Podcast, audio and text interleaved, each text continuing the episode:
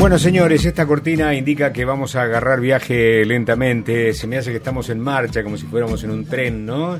Una cortina que invita a eso. Bueno, ¿y para, para qué armamos las valijas hoy o para dónde vamos con las valijas armadas? Fernando, habíamos planteado el acertijo, ¿no? Sí. Yo te, dijo, te digo Shakespeare y vos Sí. pensás, vamos a Londres. Sí, claramente. Sí. O a las cercanías de Londres, ¿no? Pero no, No. no, vamos a ir ahí, vamos a ir a París y vamos a conocer Shakespeare and Company, ¿eh? la que alguna vez fue bautizada la librería más famosa del mundo. No sé si es la más famosa, pero es la que tiene más onda. Bueno, comenzamos que- el viaje. Eh, comenzamos. Muy bien.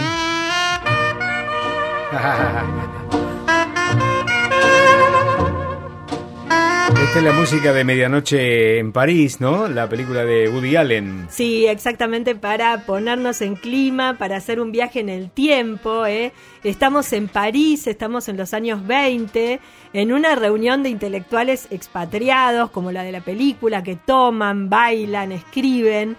En esa época en la que París era una fiesta y pasaban Hemingway, James Joyce, Scott Fitzgerald, Gertrude Stein. eh, y era una época en que la estadounidense Sylvia Beach, así se llamaba, abre la primera librería en inglés y la llama Shakespeare and Company. Estamos en París y creó además una pequeña editorial en la que publicó el Ulises de James Joyce, que estaba prohibido en ese momento en Estados Unidos y en Inglaterra. Así que bueno, una pequeña librería que funcionó durante más de 20 años, hasta que en 1941, según cuenta la leyenda, tuvo que cerrar esta señora Ah, sí. Porque se negó a venderle un libro a un oficial nazi que después dicen que le confiscó el local. Ajá, eso fue en el año 41. Exactamente. ¿De manera que no existe más la librería o existe? Existe. ¿Por Ajá. qué existe?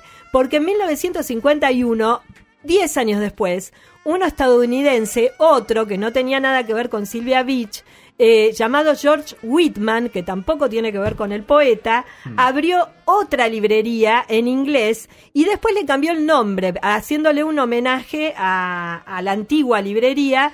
Este es en un pequeño local que está frente al Sena, con una vista impresionante de Notre Dame, y con el tiempo iba a adoptar este mismo nombre, Shakespeare and Company, la misma mística. Y ahí está instalada la librería desde hace 70 años. Whitman eh, murió en 2011, pero sigue la hija Silvia. ¿Por qué se llama Silvia? Por la eh, fundadora originaria, Silvia Beach. Ajá. Silvia, que lleva su nombre en honor a esa fundadora y que en la segunda vuelta de la librería, en, en la, en la primera estaba Hemingway y todos estos escritores, ahora fue la generación Beat, Jack Kerouac, William Burroughs, Allen Ginsberg. Bueno, sigue siendo un lugar muy hospitalario y un faro de la intelectualidad de habla inglesa en París. ¿Es solo librería o como esas librerías que tienen, en, eh, digamos, otros otros atributos que te invitan a, a pasar por allí? Tiene de todo. ¿Ah, sí? Vende de todo. Ah. Vende de bestseller hasta ediciones únicas, pero además es como una especie de refugio, un poquito destartalado por momentos. Tenés paredes que están cubiertas desde el piso hasta el techo con estantes llenas de, de libros. Hay sillones para sentarse a leer. Hay máquinas de escribir antiguas que no andan, pero bueno, por Están. lo menos te crean una, un clima. Tiene la vista Notre Dame. Hay papeles, hay pizarras, hay cosas que dejan los visitantes, hay frases, hay Sí. un gato que anda de un lado para otro. Ah, mira. Y lo que tiene muy particular son camitas. Esas camitas que son como catrecitos que están metidos entre las bibliotecas. ¿Por qué?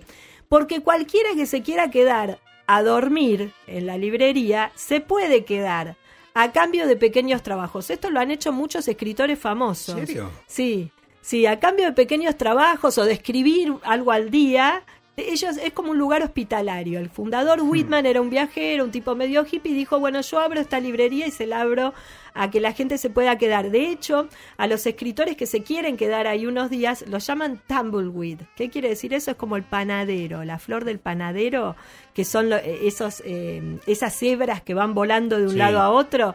Bueno, si uno quiere, está viajando de un lado a otro y es así volátil y se quiere quedar, puede entrar a la página de la librería y ahí puede encontrar para reservar su camita. Whitman realmente creía en la hospitalidad, les cocinaba a los huéspedes, les daba consejos literarios y todo esto se mantiene intacto gracias a la hija, Silvia, que además abrió al lado un restaurante vegetariano, así que tenés de todo. Ah, muy bien. ¿Y dónde está exactamente? ¿Cómo se hace para llegar? ¿Cuál es la dirección? Si vos andás dando una vueltita, estamos soñando, ¿no? Por el barrio latino, sí. Soñamos que vamos caminando a orillas del Sena, ¿eh? por, por, por, esa costa, vas a encontrar la librería en la costa, en, del lado del barrio latino, justo enfrente de Notre Dame. De hecho, las ventanas dan a Notre Dame y vas a encontrar este letrero un poquito chanfleado que dice Shakespeare and Company y afuera algunos pizarrones con frases. Y acá yo elegí una de, eh, del creador de la librería de Whitman,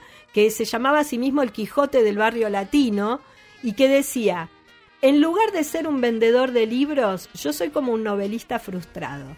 Mi historia tiene habitaciones como capítulos de una novela y el hecho es que Tolstoy y Dostoyevsky son más reales para mí que mis vecinos de la cuadra. Qué bueno, qué bueno.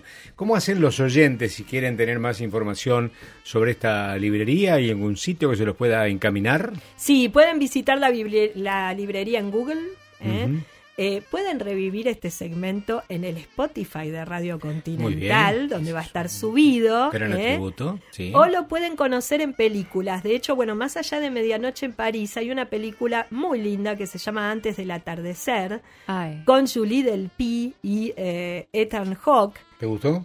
Es una trilogía, una de las mejores que he visto en toda mi vida. Me ha marcado mucho. La segunda, antes del atardecer, empieza la primera escena, es en esta librería. No la voy a contar ni la voy a spoilear, pero nos vamos a despedir así de Shakespeare and Company, la, librería con más sonda del mundo, con Julie Delphi cantando una de las canciones que compuso ella misma de Antes del atardecer. Buenísimo.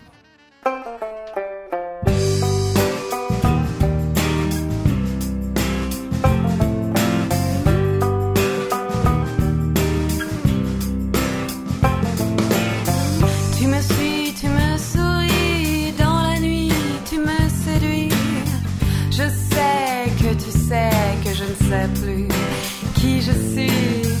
Je t'aime tant, je t'aime tant, pourtant, comme le temps qui passe et mon j'attends.